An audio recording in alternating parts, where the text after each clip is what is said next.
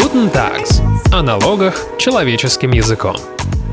Здравствуйте, уважаемые слушатели! В эфире передача Guten Tax и ее ведущий Алексей Савкин. Сегодня мы будем говорить про офшоры. Это такие юридические структуры, которые пока еще позволяют уменьшить налоги компаниям. Возможно, их песенка спета, и государство наконец прикроет все налоговые гавани. Или нет? Разобраться в этом вопросе нам помогут партнеры юридической компании Tax Advisor Дмитрий Костальгин и Алексей Яковлев. Здравствуйте, коллеги! Всем привет! Всем привет! Во-первых, давайте вы коротко и доступно объясните, что такое офшоры и зачем они нужны. Дмитрий, растолкуйте. На самом деле я бы сразу сказал, что есть э, некое разночтение в этом понятии. Есть, скажем, такое общепринятое понятие офшор. Это та сказочная юрисдикция, где якобы можно не платить налоги, и тебе за это ничего не будет. А строго говоря, формально юридическое э, немножко в другом отличается это понятие. То есть, если мы посмотрим на рекомендации ОСР, которая называет эти юрисдикции tax heaven, так сказать, налоговый рай, рай, то в основном это юрисдикции не только где низкие налоги, но самое главное и принципиальное – это непрозрачные юрисдикции. То есть про эти компании не, невозможно узнать, кто за ними стоит, их бенефициары. Они не раскрывают другим государствам по запросу, даже если идет какое-то расследование информацию, либо определенные сложности. Поэтому здесь нужно разделять вот э, с одной стороны это. А с другой стороны есть всем известные юрисдикции, которые очень активно используются бизнесом. Ирландия, но это не офшоры. Это юрисдикции, в которых есть, например, специальные налоговые режимы там, для интеллектуальной собственности, которые IT-компании и так далее, и так далее. Давайте про офшор, извините, что перебью. А поясните вот на конкретном примере. У меня есть лишние 30 или 50 тысяч долларов, не знаю, сколько нужно. Я хочу меньше платить налогов. Я иду куда-нибудь, там, не знаю, на Гибралтар, регистрирую там компанию, и дальше я плачу гораздо меньше налогов, чем платил бы в России. И еще про меня никто ничего не знает, что я владелец этой компании. Так? Спешу разочаровать, 30-50 тысяч долларов э, скорее уйдет на формирование всей этой структуры. Да-да, я про это. У меня есть 30-50 тысяч на формирование. Ежегодно. А, ежегодно? Условно говоря. Поэтому как раз э, и нюанс в том, и развитие вот этой темы в том, что, во-первых, э, это менее становится доступная инфраструктура, и, соответственно, случайных людей там все меньше и меньше. И смысла никакого нету, если у вас э, накопилась такая сумма, и вы хотите ее как-то там... И, Алексей, в вашем примере не хватает очень важного вводного условия, чтобы мы говорили об офшорах. О каких доходах идет речь? Вы сказали про некую сумму на счете. Ну, как бы про нее вообще, наверное, нет смысла разговаривать как э, инструмент для оптимизации через офшоры. Ну, я среднего... у вас есть некие доходы X, да. получаемые от деятельности Y, и задача, и она прибыльная, ага. и задача как-то, а в России там корпоративный налог на прибыль 20%, да. и вы бы хотели не платить 20%, а хотели бы платить меньше. Хочу 2. И тогда вам, и, наверное, может быть интересно как-то разделить вашу деятельность, ну, не знаю, вы производите табуретки и отправляете их, на, на экспорт. Я ритейлер, я продаю продукты, и вот скажите мне, какой доход меня должен быть ежегодно, чтобы был смысл регистрировать офшор? Ну, объективно говоря, налоговой цели здесь недостаточно. Мы можем там отдельно поговорить, потому что вот с такой лобовой оптимизацией уже а, научились бороться и российские налоговые органы, и не только российские налоговые органы. Потому что если ты создашь формальную пустышку, да, то есть shell company или там бумажные компании, как их по-разному да, называют, то ты не сможешь воспользоваться, так сказать, благами того хорошего, благоприятного режима, который который... Э, Никто не поверит. Да. Вот про, про сущность офшора, вот, может быть, я так еще скажу, что если на таком простом языке разговаривать, это такие компании-аватарки. Да, то есть, когда вы хотите изобразить, э, что вашими доходами или там вашими активами вроде бы не вы распоряжаетесь, а кто-то другой, и он сидит за границей. И, и там еще льготные ставки. И благодаря тому, что эта юрисдикция не раскрывает информацию, и никто, может быть, так вот, ну, вы надеетесь, не узнать, что это вы. Поэтому вот в чем сущность офшоров, что представить в, в каких-то коммерческих отношениях некую иностранную структуру, которая, ну... Подождите, вот можете все-таки привести конкретный пример, как какая-нибудь компания, ну, назовем ее компанией X, уменьшает свои э, э, зарегистрировала офшор и годами оптимизирует, ну хорошо, можно так сказать. Ну, самый распространенный, ну, допустим, давайте на интеллектуальную собственность, на роялти, предположим, да? вы, вы, вы, вы продаете в России некие товары, и на нем лепите лейбл, там, не знаю, ромашка, предположим, он зарегистрирован. И держатель, вы знаете, по совпадению этого э, товарного знака кипрская компания. И вы перечисляете из России платите роялти, включаете в расходы в России, Да. а при перечислении, не знаю, там, по-моему, не удерживаете налог с доходов э, кипрской компании. Роялти это я им плачу за использование Товарного знака, да. А можно договориться, например, что вы платите в процентах от выручки и так далее. Ну, то есть вот... э, Но де-факто я таким образом увожу деньги в офшор. Совершенно верно, да. Включаете в расходы, уменьшаете прибыль в России, потому что вы включаете в расходы эти роялти. Кипрская компания получает доход, и он не облагает. Ну, почти не облагается. Почти да, не облагается. Действует облагается. сейчас такое, да? Это то, что, как Алексей писал, это работало, условно говоря, 10 лет назад. Сейчас, это не работает, потому что налоговый орган говорит, окей, так можно зарегистрировать товарный знак, и я вам в этом никак не мешаю. Ваш товарный знак, куда хотите, туда регистрируйте. Но давайте посмотрим, что из себя представляет кипрская компания. У нее офис есть? Нету. У него штат есть? Нету. Директор кто? Номинальный. Секретарская компания, которая предоставляет услуги директора этой компании. Да? В отношении товарного знака. Она вы что, сделала? Она Развива- разработала, Да. развивает его, поддерживает. Нет, Да. она просто делает. Защиту, там, я не знаю, нанимает юристов, например, на территории там, России и других стран, чтобы они там... Понятно. э, Доказали, что она пустышка.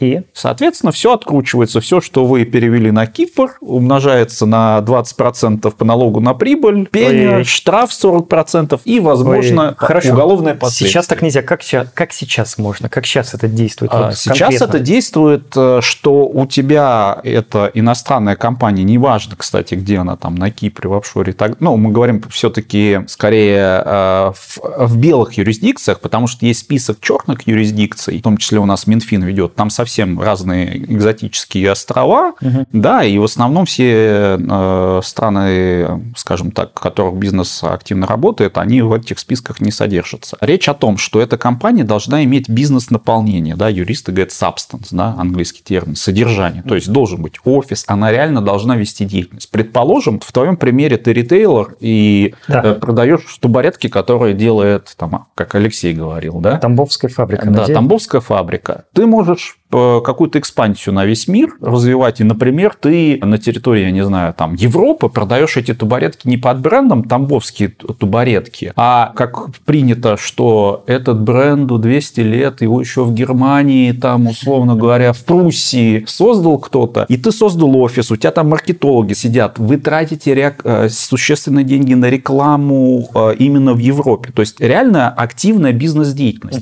И в этом смысле действительно ты, у тебя есть некий коридор легальной там оптимизации определенный, который говорит о следующем. Если ты из России будешь действительно продавать по рыночной цене этому трейдеру, а трейдер будет перепродавать с маржой, маржа у трейдера за, за счет чего будет образоваться да, по экономике? Чем больше мы усилий функций выполняем, тем больше моя- мой вклад, тем больше я себе хочу маржи. И вот эта маржа потенциально может облагаться там по пониженной ставке и так далее, и так далее, и так далее. Понятно. То есть, ну, все-таки чуть-чуть подприкрыли, да, возможность такой вот лобовой Да, оптимизации. да, вот именно аватарки в таком вот пустом как бы значении, которые ничего за собой не представляют. Потому что каждый мог по купить в те времена, условно говоря, за несколько тысяч долларов какую-то лавку и считать себя, так сказать... Слушайте, ну я ведь не случайно заговорил про это продуктовый ритейлер. Один э, ритейлер с красной эмблемой. Вот говорят, что у него э, эффективная налоговая ставка 2%. Как так? Ну, у ритейлеров вообще может быть невысокая эффективная ставка, потому что у них рентабельность, возможно, э, не очень высокая, потому что они за счет оборачиваемости денег, э, в общем-то, зарабатывают. Это может быть. Возможно, это, не знаю, кредитная нагрузка большая. То есть Ну, хорошо, здесь, не, здесь не компания, факт, как- что именно э, фактор э, какой-то прям такой вот э, оптимизации достаточно. Да, объективно говоря, из прямой лобовой такой подсчета нагрузки сказать, что Это однозначно это результат однозначно оптимизации. ну, результат не оптимизации факт. нельзя. Хорошо, У, у нас ну, известен бренд, который всемирный, он всегда убыточный, и он даже в комиссию по ценным бумагам в США пишет отчет о том, что мы даже не знаем, мы когда прибыльны будем. Это который производит алюминий? Нет, это который перевозит э, людей э, через приложение по всему миру. Так, ну хорошо, окей. Вот, поэтому здесь э, как бы ну, не- нельзя однозначно говорить, да, они используются. То есть бизнес на самом деле для него и налоги, да, это расход, он будет их оптимизировать. Другой вопрос, что э, сложилось такое, мне кажется, неверное понимание, что иностранные юрисдикции, они только для экономии на налогах. Это вообще не так, потому что на самом деле есть более приоритетные цели у бизнеса, удобство юрисдикции, во-первых, Потому что, что есть удобство. Удобство. А, что, вот прямо конкретно. В конкретных. Значит? Например, я произвожу компьютерные игры, разрабатываю. Я хочу международную экспансию. Хочу продавать на Европу, на Америку. Мне нужны удобные платежи, платежные системы, которые там хорошо используются и которых нет здесь. Я вынужден открыть компанию и могу вообще все налоги платить здесь в России, даже переплачивая. Но те бизнес-выгоды, которые позволяют мне доступ вот, получить к этой инфраструктуре, например, платежные, они могут перевешивать. Понял. Второй фактор. Первое удобство. Потом, а, ну, еще с такого удобства для именно России, для россиян или российского бизнеса это проблема валютного контроля. Валютный контроль в России выталкивает компании российские, у которых есть международные сделки, создавать специально вот такие промежуточные конторы. Потому что, во-первых, если у меня продажи идут да, а, за рубеж, вот ритейл, я могу продавать условно разным компаниям эти тубаретки из России и делать там 10 тысяч паспортов. Отчетный документ для валютного контроля. Да, для валютного контроля. Паспорт То есть, сделки. Подождите, одна, одна табуретка, один паспорт, что ли, или одна партия? Ну, одна, один контракт, да, один паспорт сделки. Платить, во-первых, банку до 0,15% от суммы сделки угу. за, комп, за комплайенс, в кавычках, заведения этого. И быть под страхом санкций 100%. Я продал на миллион долларов табуреток, и, например, мне просрочил э, покупатель, э, он там, не знаю, банкротство. Ко мне сразу придут налоговый орган скажет, штраф 100%, миллион долларов, выручка не пришла в Россию, хотя там у нас сейчас введены послабления определенные, да, но, но подход. А, подход, подход общий, да, эти риски закрываются еще вот этим. Ну и плюс э, самое, одно из самых важных – это защита права собственности и гарантии. Что, что это значит конкретно? А, это значит... Не отнимут кипрскую компанию? А, услов, ну, условно ее тяжелее отнять, ага. во-первых. Во-вторых, опять же, если у тебя международная экспансия, товарные знаки международные легче и быстрее э, оперировать ими с э, зарубежной компанией, соответственно, там интеллектуальная собственность тоже может завешиваться туда. Хорошо, э, аргументы понятны, но вы, коллеги, все-таки юристы, вы как-то защищаете бизнес, а я хочу напомнить слушателям о другой стороне этого вопроса. Вот некоторые экономисты, в том числе известный экономист Штиглиц и некоторые государственные мужи считают, что офшоры – это исчадие ада. Ну, потому что крупные компании снижают свои ставки, эффективную ставку до 2%. А у нас, между прочим, там вот по недавнему опросу, там пятая часть детей живет в нищих семьях. Ну как так? Они снизили, не построили детский сад. И я тоже, например, не могу понять. У меня эффективная ставка налога по моему ИП, я все честно плачу, 10%. А у какого-нибудь там, не знаю, алюминиевого гиганта 2. Ну вот что вы на это скажете? К сожалению, вы знаете, есть, по-моему, даже такая пословица, что богатые платят меньше налогов. Вот. И, но это неправильно. Э, но это факт. И здесь объяснение, мне кажется, такое, что богатые корпорации или богатые компании, они реально могут потратить больше ресурсов на то, чтобы жестче оптимизировать. Ну, или использовать все лазейки. Они более информированные. Они используют квалифицированную поддержку. То, что не может себе позволить там маленький предприниматель. К сожалению, это ну, просто вот факт. Какой-то социал-дарвинизм, да? Если он богатый, то ему может позволено больше. Ну, с другой стороны, смотрите, у них же обороты большие, то есть это такой немножко, это, как, как скажете, в защиту бизнеса. С больших оборотов они платят, и с другой стороны, сейчас идет же все-таки борьба против, ну, допустим, а, компании Apple, да, которая, используя лазейки в, в законодательстве, да, делала так, что ирландское подразделение, которое занималось э, как раз розницей по всему миру, почти ничего не платило. Вот.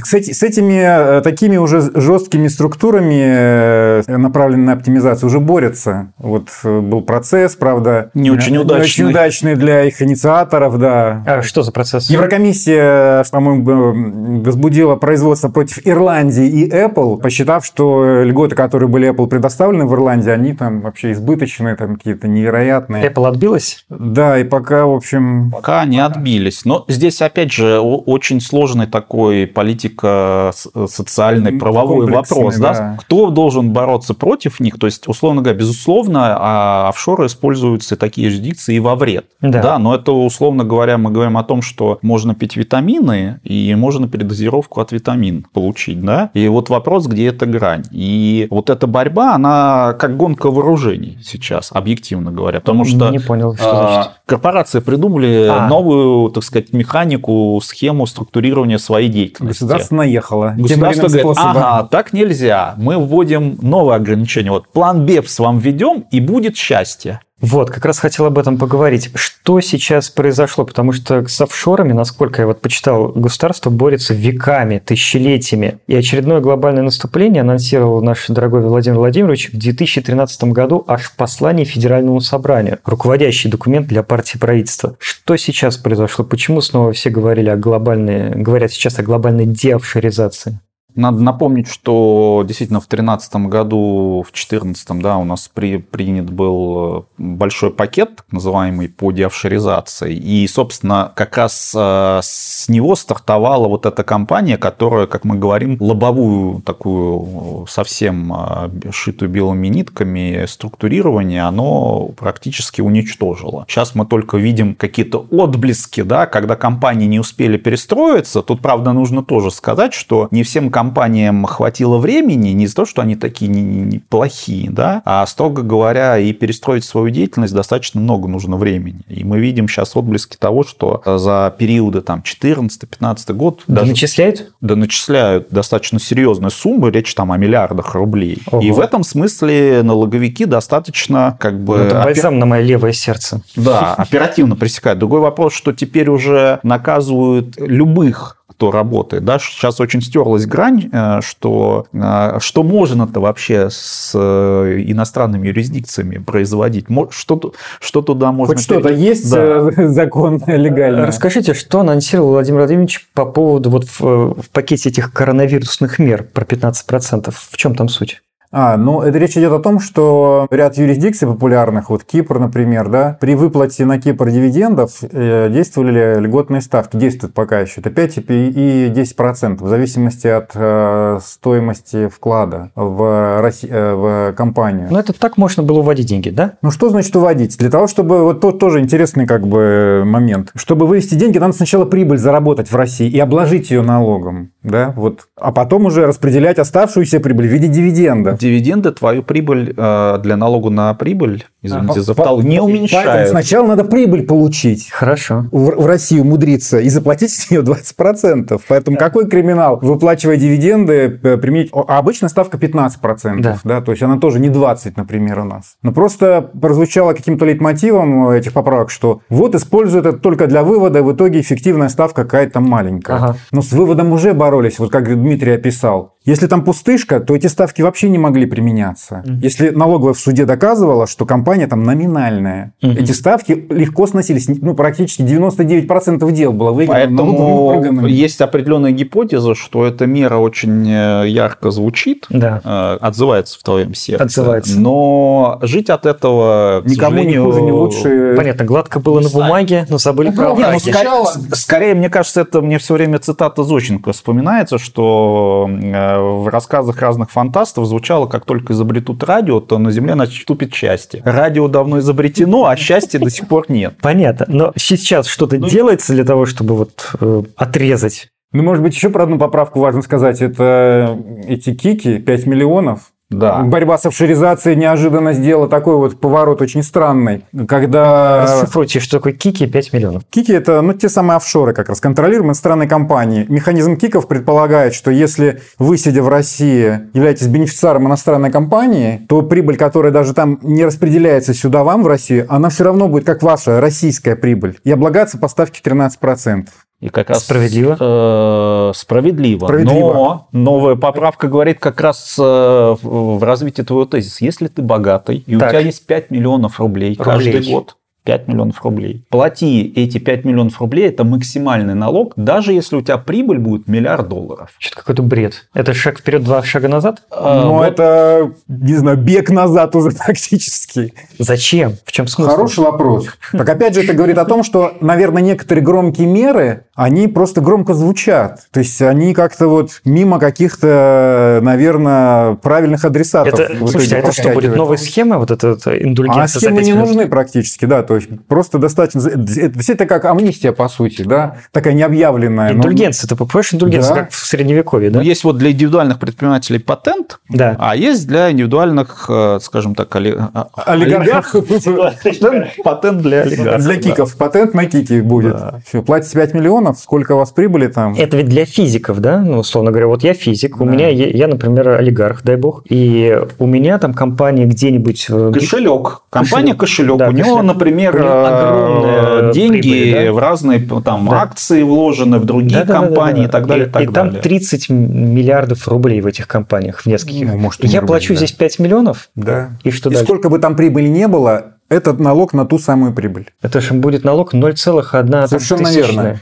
Как посчитали же, по-моему, начиная э, с 500 тысяч годового дохода, по-моему, да, О, долларов, долларов да. да, уже эффективно заплатить 5 миллионов рублей в России. Отлично, но вот и она, э, я хотел вас как раз спросить, э, задать вам крамольный вопрос, какие сейчас легальные схемы ухода, уменьшения налоговой нагрузки будут действовать? Вот она, да? Это для киков. Надо смотреть, как это в итоге, это еще не принято с точки зрения закона, и они удивительным образом отложены на ноябрь. Такое впечатление, что что чтобы лишние люди не смогли перестроиться, да? То есть мы сейчас... То есть, поясните. Э, законопроект, его рассмотрение перенесено на ноябрь, так. условно говоря, по российской традиции его подпишут там 30 Публикует. ноября, опубликуют за месяц да. формально, чтобы да? со следующего года. Чтобы со следующего года он вступил. За месяц перестроить э, деятельность, ну, как бы не очень э, может кто успеть. Но кто владеет инсайдом, как это будет работать, они, конечно, перестроят свою деятельность. Ну и лобби не включится, кстати. Ну, что лобби. времени мало, мало будет, да, чтобы максимальное количество впрыгнуло в этот поезд.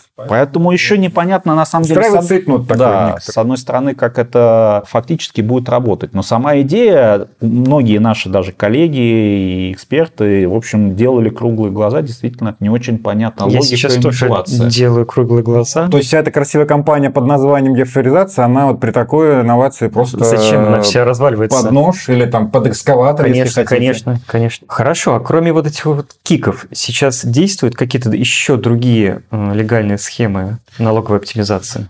Ну, можно региональные какие-нибудь льготы, наверное, вспомнить. Особые экономические зоны, где есть э, тот же налог на прибыль. Ну, они там чуть-чуть совсем. Ну, у нас есть э, новый проект. Мы строим собственные офшоры. Это а, специальные административные районы, так называемые. Это действительно офшор, Ага. такой внутренний. Мы вернулись. Так, э, история цикличная. Да, После различных э, офшоров э, типа вот Байконур, да, всем известно. То есть в каком-то смысле Байконур это тоже специальный административный район был тогда.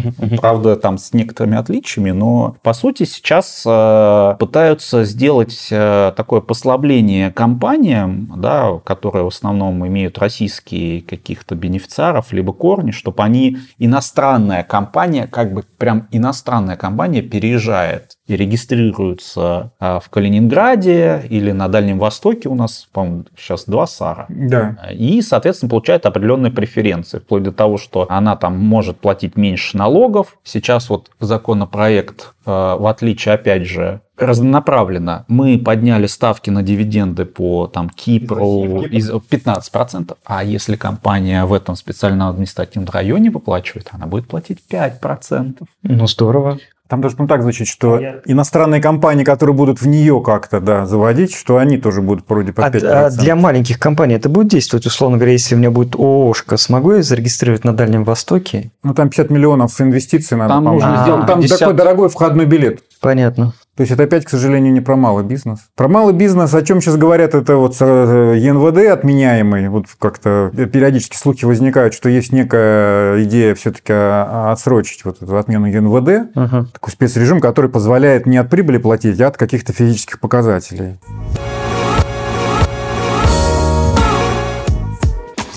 А, возвращаясь к офшорам, вы сейчас, вот если подводить итог, советуете регистрировать офшоры? Где и для чего? Мы скорее советуем понимать свои бизнес-цели и для чего вам нужна иностранная юрисдикция, даже не важно пока где, то есть для чего. И в первую очередь, конечно, эм, смотрим на именно substance, да, то есть какую реально предпринимательскую деятельность, там, какой бизнес будет на иностранной юрисдикции происходить, потому что... Без реальной деятельности уже не получится. Без реальной деятельности ничего не получится. Понятно. Формально она будет зарегистрирована, да более того, я скажу, что такие компании не только из-за того, что там российские налоговики какие-то угу, вот угу. мега продвинутые, вам просто счет не откроет банк иностранный. Угу. Потому что у них гораздо жестче комплайенс по открытию счета. Вас догола реально разденут.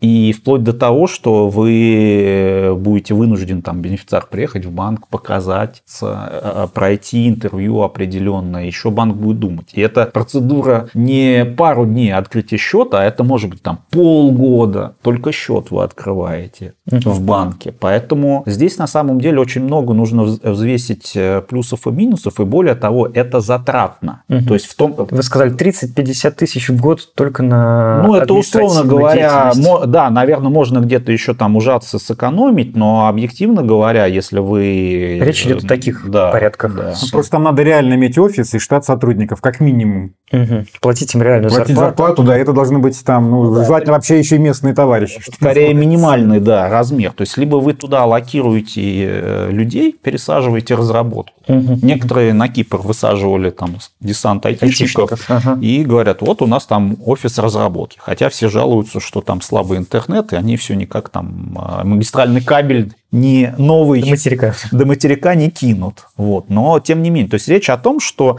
если ты готов переводить какой-то бизнес-юнит за рубеж, то это должно реально, а не виртуально происходить. Понял, понял. А куда в таком случае? Вот я готов, например. Но опять же от цели зависит, да, как мы сегодня говорили, не надо только про налоги думать. То есть в, бизнес, в вашей бизнес-цепочке эм, функция какая будет у этого подразделения? Расчетная, маркетинговая, а еще какая-то там. И исходя из этого надо и подбирать тогда. Вот, может быть, это в итоге не будет офшорная юрисдикция, а будет какая-то респектабельная, может быть, это будет Австрия там или там, не знаю, Германия даже. Сейчас самые модные юрисдикции какие? Ну, объективно все эти стандартные юрисдикции, то есть нет ну, такого остались, модного, наверное, да, да, то есть понятно, что это набор э, люкс, Нидерланды, Ирландия, Кипр. У нас исторически. Люксембург. Да, Люксембург, извините. Да. Они скорее, мне кажется, остались э, отчасти по инерции, а с другой стороны очень много э, регистраторов, или те, кто ведут вот как бы деятельность э, этих компаний, поддерживают, юристы там и так далее. Ну, как бы просто большой выбор, и, наверное, по ценам там можно, ну, как-то выбрать плюс-минус. И вот такой вот у меня Э, спонтанный вопрос родился. А скажите, только не пугайтесь, биткоин – это цифровой офшор? Но с точки зрения налогов он не особо цифровой офшор. Да, единственное, что не, э, многие говорят о том, что вот из-за того, что анонимность кошелька, да? Да. Но очевидно, так сказать, э, общая парадигма будет стараться максимально его деанонимизировать, да, потому что... Это, по-моему, невозможно. Ну, не готов сказать, насколько невозможно. Именно если это невозможно, соответственно, будут максимально максимально сужать возможность именно использования самого биткоина, потому что одно дело у нас есть технология блокчейн, которая не только для, да, да, да, да. скажем так, виртуальных валют каких-то применяется. Поэтому, безусловно, здесь будет давление на то, что это будет как-то либо ограниченного применения, знаете ли вы о случаях, когда с помощью цифровых валют пытались как-то оптимизировать налоги? Ну, опять же, мне кажется, это скорее сейчас вопрос, что биткоин, наверное, сложно администрировать, поскольку если он под каким-то соусом попадет э, в учет, то налоговая скажет, наша, наверное, что это имущественные права, под имущественные права у нас, в общем-то, есть правила налогообложения, скажут, ну, облагайте как имущественные права. Ну, то бишь платите НДС с каждых расчетов. Например, да. А. Поэтому нельзя сказать, что это, то есть, если мысль, что это типа вне правового налогового регулирования, то, ну, я думаю, что это нет, не надо надеяться. Тут скорее даже такой старый суррогат, как вексель, да, который бумажный такой надежный в руках, да, он скорее больше каких-то дополнительных пока плюсов даже имеет, чем э, там, биткоин именно для каких-то налоговых целей. Биткоин.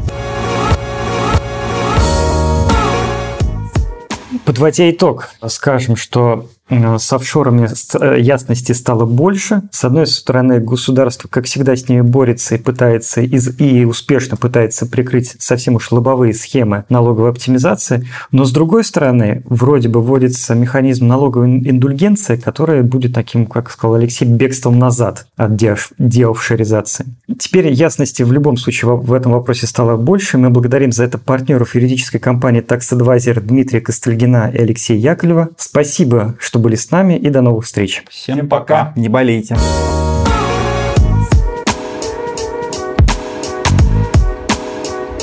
Guten Tags. О налогах человеческим языком.